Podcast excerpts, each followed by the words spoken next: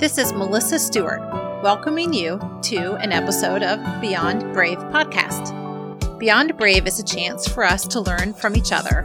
It's also a time to be courageous by sharing ideas, especially those ideas that are initially less than perfect in the classroom. Lastly, it's a chance to be brave together by boldly embracing a culture of pedagogical inquiry. I would like to welcome Monica Gibson. Monica is the English language learner or ELL teacher for Indian Hill Schools. Many of you probably know Monica because she travels to each of our four buildings and completes many of the district level reports on our behalf. She would be the teacher that you see traveling to all four buildings, rain or shine. If you don't know her yet, you probably will know her because our population of English language learners is changing significantly. And we should probably mention that if you don't know Monica as the EL teacher, you may know her as a mom to four awesome children who attend Indian Hill schools. Monica, can you start with a description of your certification and how you came to the decision to work with this particular population of students? Yeah, it was actually an interesting turn of events. Um, when I was in college, I had an appointment to meet with my advisor to make sure I was all squared away for graduation. And my appointment was scheduled with her on September 11th, 2001. Oh. And so I arrived that morning and everybody knows where they were on yeah. September 11th. But I arrived that morning and it was obviously a powerful moment yeah, yeah, um, yeah. in everybody's lives. But I remember talking to her as we were also dealing with what was going on. And she was telling me, you know, you really should consider adding this minor because I was a history teaching major. She said, I really think you should add this minor of TESOL and it's like the new thing. And she was telling me all about it. I'd had experiences traveling and studying abroad and I was also a nanny in France. And so I really loved languages and I loved cultures and different people. And so when she was talking to me about it, I was like, yes, this is totally for me. So I decided late in my college time to add that minor. And I think it's kind of apropos that it was this time for me to find a way to unite the world at the same time when the world was being not as united as it had been. Yeah, that is a super powerful story. As you were talking, I'm thinking it was meant to be that at a time where there was such division you were given this opportunity instead in advocacy. Yeah. Wow. I had no idea yeah. what what a powerful story. All right. So I feel like eligibility and the description of this program has changed so much over time. So is it ESL? Is it LEP? Is it ELL? I might be saying it wrong. So please educate us and then tell us also how do we know if a student qualifies for the program? Okay, so the acronyms have definitely changed. It started out as being ESL. A lot of people who live abroad currently and are learning English even refer to themselves as ESL students or ESL teachers. ESL stands for English as a second language which we're stepping away from because a lot of people, it's not their second language, it's their third or their fourth language. ESOL is kind of the preferred term for English to speakers of other languages. That's the preferred term for the program, but there's also TESOL, which is me, like teaching English to speakers of other languages. And then there's ELs, which is English learners, or there's ELLs, which is English language learners. So I prefer calling our students English language learners, ELLs. I refer to myself as the ESOL teacher. Mm. And I usually get a lot of questions. People are like, what is that? And then I have to say, you know, it's like ESL and it, it requires some explanation, but I think that's part of advocating for English language learners is not just saying, oh, ESL, but explaining. ESL. I I can really appreciate that because when I'm thinking about students that we serve in this program, there are so many of them that know three or four different languages, mm-hmm. especially some of our students who've come from parts of the world where it's really easy access to other countries that speak other languages. They grew up with it. And yeah. so it's amazing to me when I talk with them. Yeah. So I'm yeah. totally appreciative of that explanation. Yeah. So tell us now, how does a student yeah. find themselves eligible? And I know this is a loaded question. Yeah. So just do your best. okay. So when in the United States, when any student comes to enroll in school, whether that be someone who was born here, you know, my own children, when parents enroll their kids, they have to fill out what what the government refers to as a home language survey. In the state of Ohio, we call it the home language usage survey. And so the parents fill it out and it asks questions like what was the first language your child spoke? What's the language you speak most frequently in your home? Any any of those types of questions that help give a linguistic history of the student. And so the parents fill it out. Those forms all come to me. I look through them. A lot of them just say, oh, we only speak English. And then anybody who does have another language listed, I take that form and then I reach out to the student and schedule a time to assess them to see what their English language proficiency level is. So it's it's a matter of the students kind of being flagged by the form that the government has set up and then in turn they get assessed to see if they qualify for services. So at the beginning of the school year, I have 30 days to do all of those assessments. And if a student arrives in the middle of the year, I have two weeks to do that assessment and then notify the parents of placement or not of placement. And I would imagine that there are students who register who have a different language as their first language and their home language, yet when you meet with them, have complete proficiency in English. Mm-hmm. I can think of some of our students here who have had tremendous achievement all their way through their career. So yeah. I'm guessing not everybody who writes down language that's not English gets your services. Oh, yeah, no, no. A lot of students test out. So when they get that initial assessment, that initial screener, then they can not qualify for services. And here we have so many students that have that strength of another language in their life. I mean, it, it's amazing. Our population here and our linguistic diversity is huge.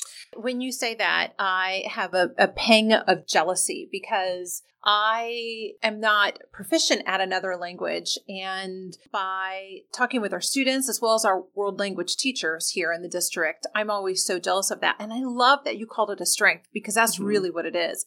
And so, really, to celebrate that for our students. Since this is a podcast and people aren't seeing me, um, I am. I'm going to consider myself veteran, extremely veteran. I might have a couple wrinkles and a couple of gray hairs. And when I first entered education, I assumed that the ESOL teacher had to be proficient in many languages, that that was the best way to intervene. In my wisdom of having a few years now under my belt, I realize that that is a completely false assumption about the best way to intervene with students who are learning English. Can you talk about this myth of intervention? yes.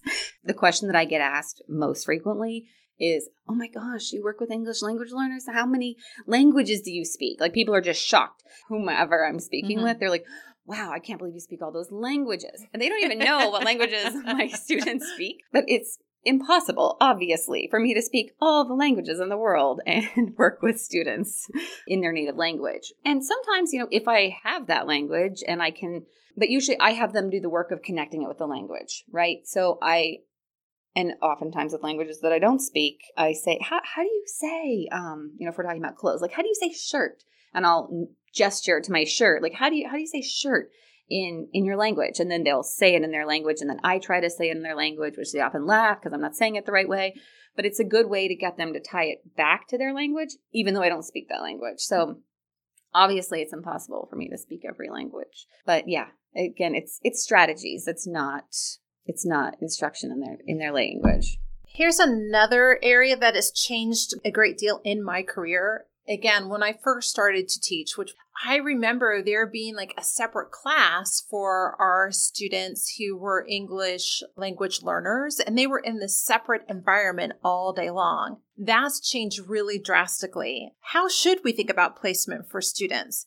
And I'm thinking also, in some cases, when a student enrolls here, it's also very clear about what grade level they should be in. But in some cases, there actually has been a pretty significant gap between when their formal education stopped where they were living before and now coming here. So, how do you figure all of that out? So, that can be a little tricky. So when you're thinking about SLIFE students, Mhm. SLIFE stands for Students with Limited and Interrupted Formal Education. Oh, okay. Slife. Say that again. I like that. Yes. S L I F E, Students with Limited and Interrupted Formal Education. I have never heard this before, and I will Mhm. be using this term Yeah. now regularly. Thank you. yeah, you're welcome.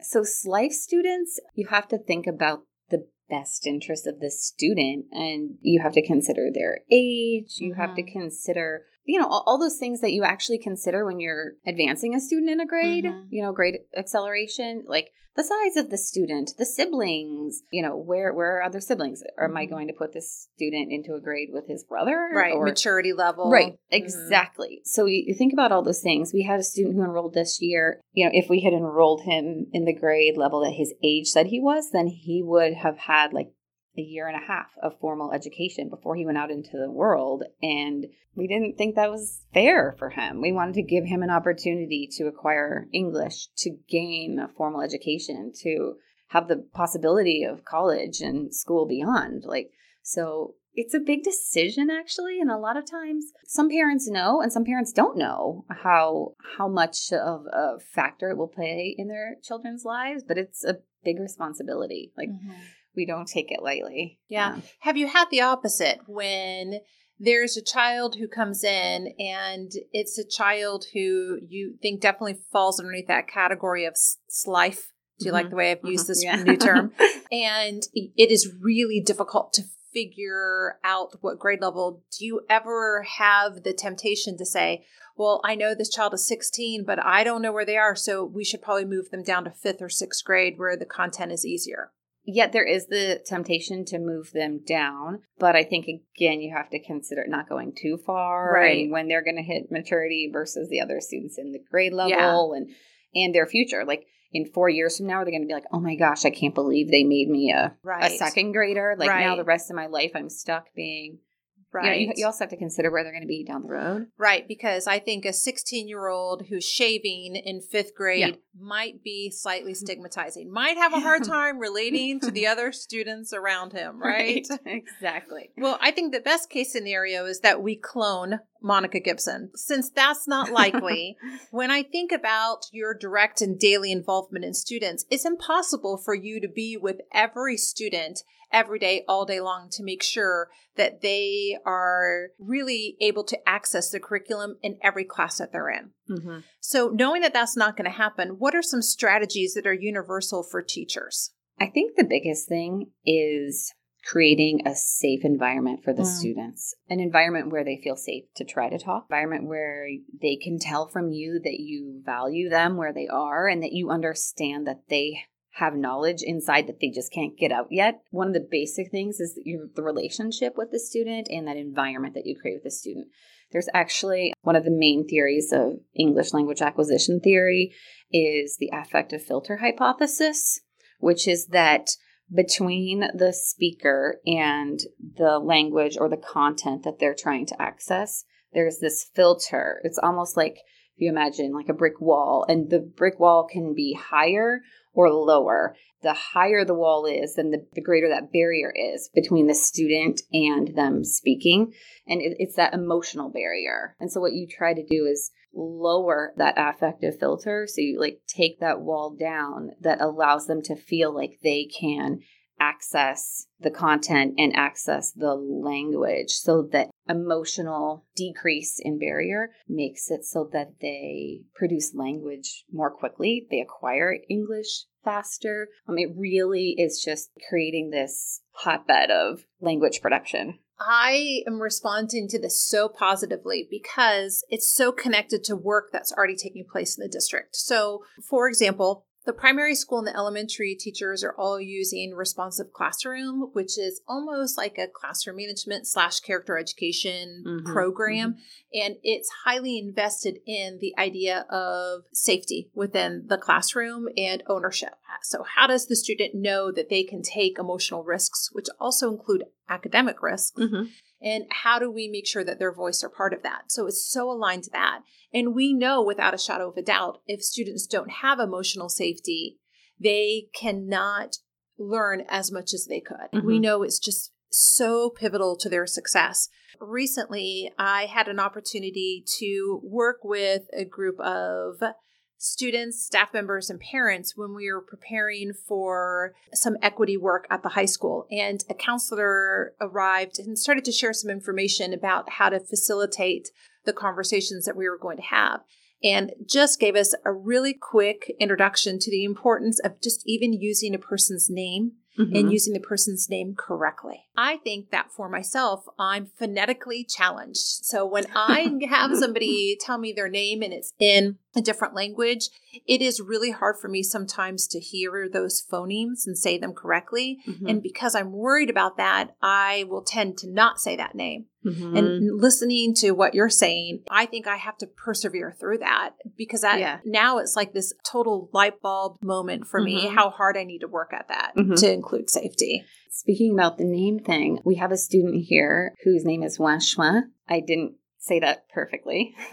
she came here a few years ago, and when she first arrived to the country, her aunt said, Oh, honey, people are not going to be able to say that. So let's come up with an American name for you. And so now she goes by a different name. Said to me last year, she said, You know, next year I think I want to get my name back. Oh. Like, I oh. think I want my name Oh. to be oh. what people call me. I've made a really big effort to always call her that. When I introduce her to other people, I always call her that. I don't think that her peers here do, but she's looking forward to college and the opportunity that she's going to have to introduce herself that way instead of this other name. But I always make an effort when I send, you know, little remind texts. I always say, "Hey, Wanshua, I wanted to remind you, da da da da. And I think she can tell that I genuinely care about her because I value her name, like just at that level. such a good story. Yeah. I, I can completely see that. During my time here at Indian Hill Schools, our population of students who are English language learners has changed pretty drastically. The type of EL student is changing. For example, several of our students arrived to us with refugee status. Mm-hmm.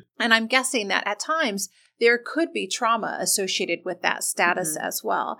Can you share your thoughts on this topic and how that population seems to be changing? We definitely have a lot of students who are here oftentimes on a different type of status than we assume. Mm-hmm. Um, oftentimes, I think we think, oh, okay, you know, their family's here with P&G, or yeah. and we do have a lot of those students. But I think with the level of turmoil in the world, mm-hmm. uh, we're going to be seeing more students who come with a level of trauma. Just this morning, working with my students, I looked around the room and actually was thinking about that. Um, students were working on presentation on their hometowns, and as they're looking for stuff from their hometowns, I'm thinking, oh, just last night on BBC, I was reading about bombing in your country, like literally the city you're from. And I was just reading about how people are fleeing your country four or five different students in the room of 10 students mm. I am coming to this realization about. So I, I, think the population is different than we're used to, but I think that's the way it is and it's going to continue. In 2015, the United States looked into the percentage of English language learners and across the country, English language learners made up 10% of the population of students in, in public schools. So that was four years ago. Right. And a lot has happened in four years. So. Right. I'm having a total connection to what you're saying and that idea of emotional safety for students. I have a friend who is outside of the school arena who works in a different field completely and was asking me about students who have arrived here from Israel. Mm-hmm. And I was sharing some of the information. Yes, we have students who are here. And he just gave me a helpful hint. And he just said, you know, the first time that they come in the United States, in schools, the sirens go off on the first Wednesday of the month mm-hmm. and they're just testing our tornado drills. Oh, yeah. Uh-huh. And I wanted to give you a helpful hint. That's a completely different sound. In Israel, that could be related to bombings. I wanted to make sure that you were preparing students. And it was one of those moments that I was so thankful that that person shared that information with me at all mm-hmm. and so embarrassed that mm-hmm. it had never even crossed my mind. And for all of the students we've had over the years. So I'm just so thankful for any like tidbit of information like that that we get because again, for those students, we want to optimize our environment for them. Mm-hmm. Yeah. Oh, absolutely. And I think sometimes that comes down to doing a little bit of research on your own, Mhm. sometimes reaching out to a friend, Yeah. um, talking to the student, which at first can be difficult, right? How many sirens do they have to listen to before they finally have enough English to say, this siren Yes, sound yes. means something different to yeah, me? yeah, Yeah. good point. Um, so you are a very talented teacher. You also have certification as a gifted intervention specialist. I'm wondering if you can share some information with us about those English language learners who are also gifted, but it might be difficult for us to recognize that because of the language barrier. So, for example, how do we recognize giftedness? Then, how do we address giftedness while we're still working on the acquisition of some basic English language skills? Okay, so a lot of English language learners who are gifted, one of the signals and the ways of recognizing that they're gifted is their language acquisition rates. They acquire English incredibly fast. Two students I had last year, for example, came in speaking no English. At the end of the year, they had exited my program, Mm. which takes students Oh my gosh, I can't Like, even imagine. four to 5 Mhm. years to exit Mhm. the program, some students even longer. And so for them to exit in one year to go from no English to English proficiency on the state English proficiency Mhm. exam was phenomenal. Mhm. So oftentimes these students are also very good at what we call code switching. They're very good at going back and forth. Often those kids are the ones who will be interpreting for their parents Mm. earlier on and are more successful about that. And they're also very mature in like navigating the cultures and what's really happening linguistically, you know, oftentimes for their parents and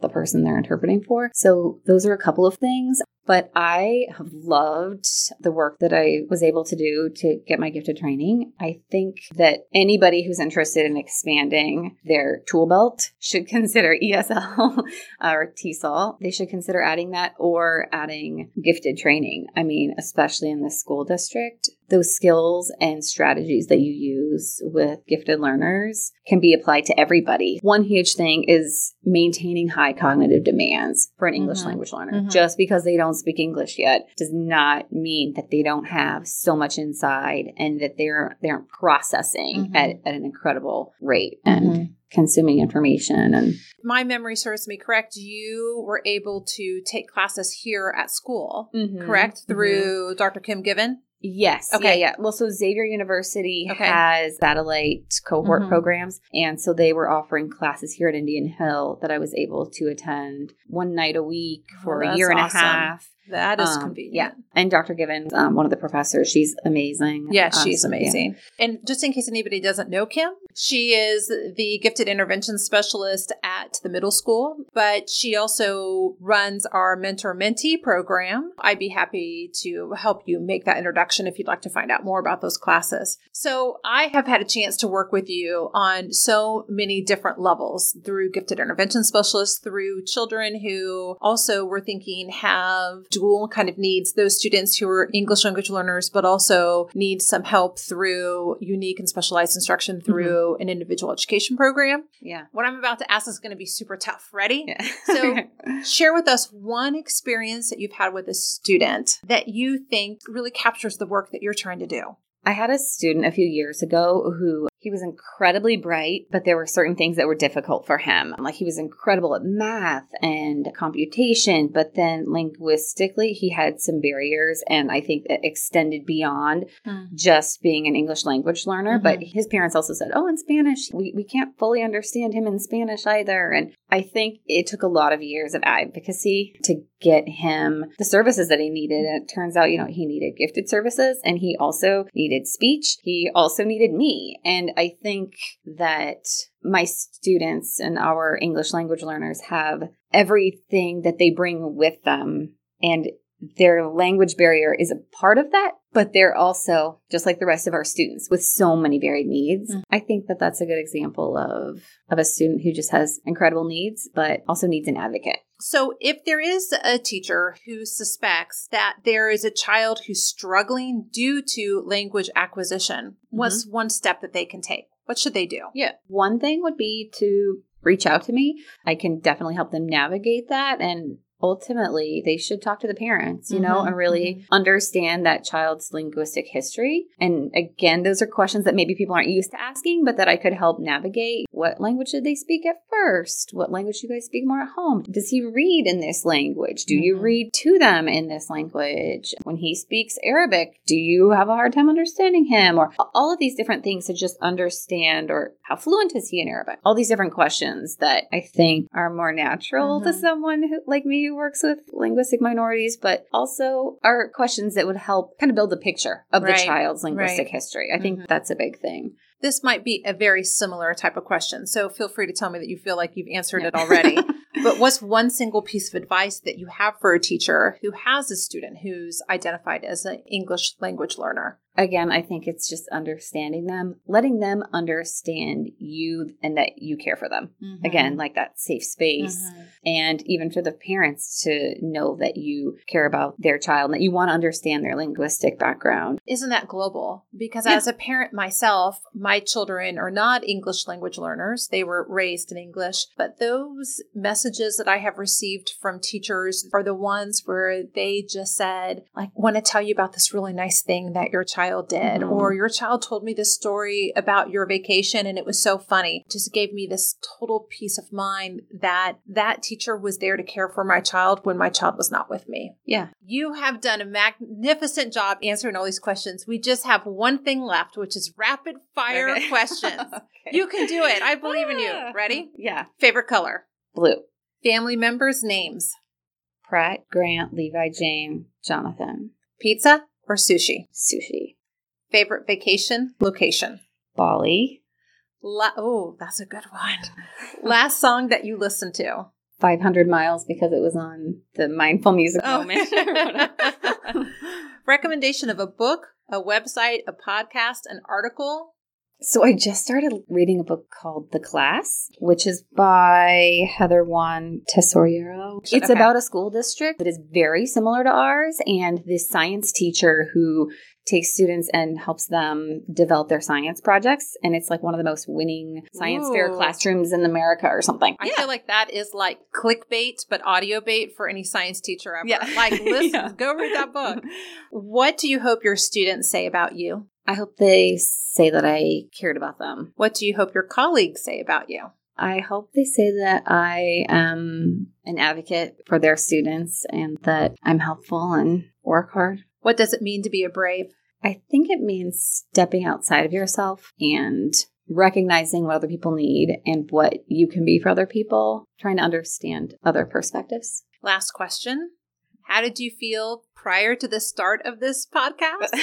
and how do you feel now? I was super nervous. I was like, Me oh too. gosh, how's this gonna go? I'm gonna sound like an idiot. No way, um, ever. But no, it was super fun. This was Good. really great. I'm so glad you have me. Good, good, good. As we finish, I just want to say that I have so many really positive memories of Indian Hill schools that I know I will take with me for a lifetime. And some of those memories are directly impacted by our students who arrived here as English language learners and just the joy of learning about them and their cultures and Mhm. watching them flourish. And I also feel that way about you, Monica. I have Aw. such fond memories of you and all that you do. I am so excited about the work that you do here. I feel like we are so lucky to have you, and our students are even luckier. So thanks for all that you do. Thank you. And on a last note, I will say if we ever have a follow up episode, in that episode, Monica, we're going to have to talk about your hiring process. Oh gosh. We'll leave that as like a mystery for everybody, Yeah. but it's a really Dun, dun, great dun. story. Thanks to all for listening. Thanks. Bye.